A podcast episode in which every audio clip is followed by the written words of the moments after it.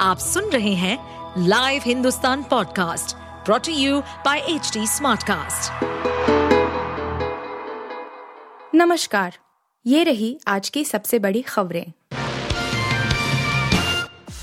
जैसे जैसे लोकसभा चुनाव नज़दीक आता जा रहा है वैसे वैसे इंडिया अलायंस के साथी एक एक कर अलग होते दिख रहे हैं ताज़ा घटनाक्रम में जम्मू कश्मीर के पूर्व मुख्यमंत्री और नेशनल कॉन्फ्रेंस के नेता फारूक अब्दुल्ला ने कहा है कि उनकी पार्टी अपने दम पर लोकसभा चुनाव लड़ेगी। जब पत्रकारों ने सीनियर अब्दुल्ला से इंडिया अलायंस में सीट शेयरिंग पर सवाल पूछा तो उन्होंने कहा, जहाँ तक सीट शेयरिंग का सवाल है तो मैं एक बात क्लियर कर देता हूँ कि नेशनल कॉन्फ्रेंस अपने बलबूते पर चुनाव लड़ेगी। इसमें कोई दो राय नहीं है। वरिष्ठ नेता ने कहा कि उन्हें लगता है कि विधानसभा और लोकसभा के चुनाव यानी दोनों चुनाव एक साथ होंगे। अशोक चौहान के भाजपा में शामिल होते ही कांग्रेस को बड़े झटके लगने लगे हैं। पार्टी की गुरुवार सुबह एक मीटिंग थी, जिसमें पाँच विधायक नहीं पहुँचे। इस बैठक में न पहुँचने वाले लोगों में से तीन अशोक चौहान के करीबी माने जाते हैं और नांदेड़ के हैं।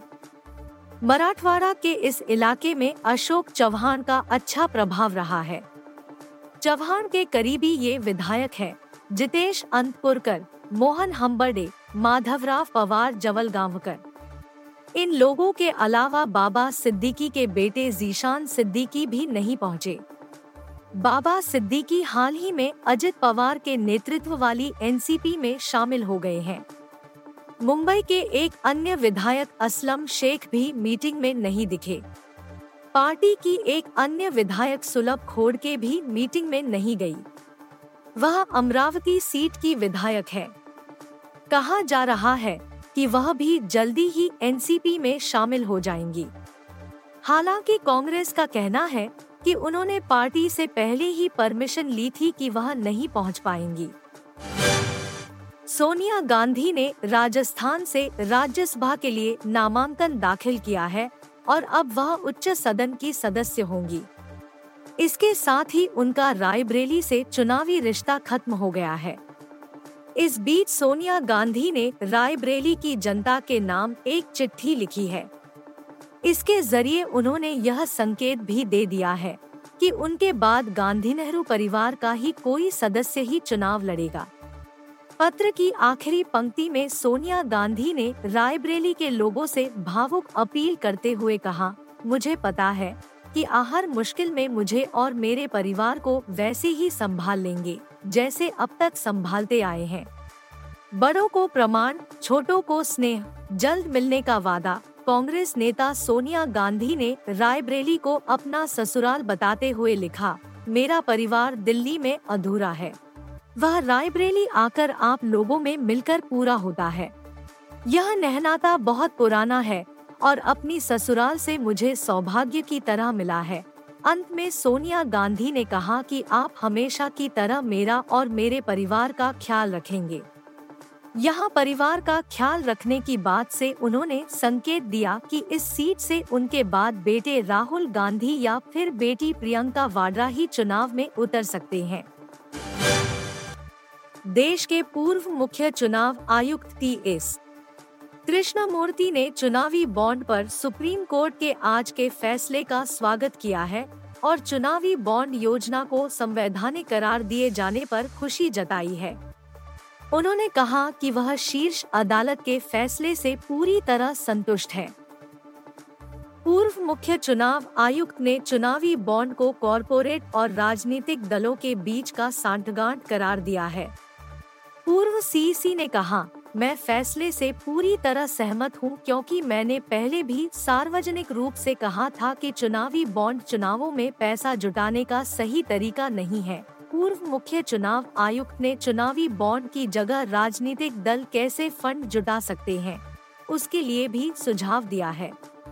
उन्होंने कहा कि राजनीतिक दलों के लिए फंड जुटाने का एकमात्र तरीका राष्ट्रीय चुनाव कोष है। उन्होंने कहा कि इसमें जो कोई भी व्यक्तिगत या कॉरपोरेट दान करे, उसे 100 फ़ीसदी टैक्स छूट का लाभ दिया जाए। बकौल कृष्णमूर्ति इसी फंड से सभी राजनीतिक दलों को चुनावों के दौरान राशि आवंटित की जानी चाहिए। इंग्लैंड के खिलाफ पाँच मैचों की टेस्ट सीरीज़ के पहले दो टेस्ट मैचों के लिए जब भारतीय स्क्वाड का ऐलान किया गया था तो इसमें विराट का था। कुछ दिन बाद खबर आई कि विराट ने निजी कारण के चलते पहले दो टेस्ट मैचों से अपना नाम वापस ले लिया है।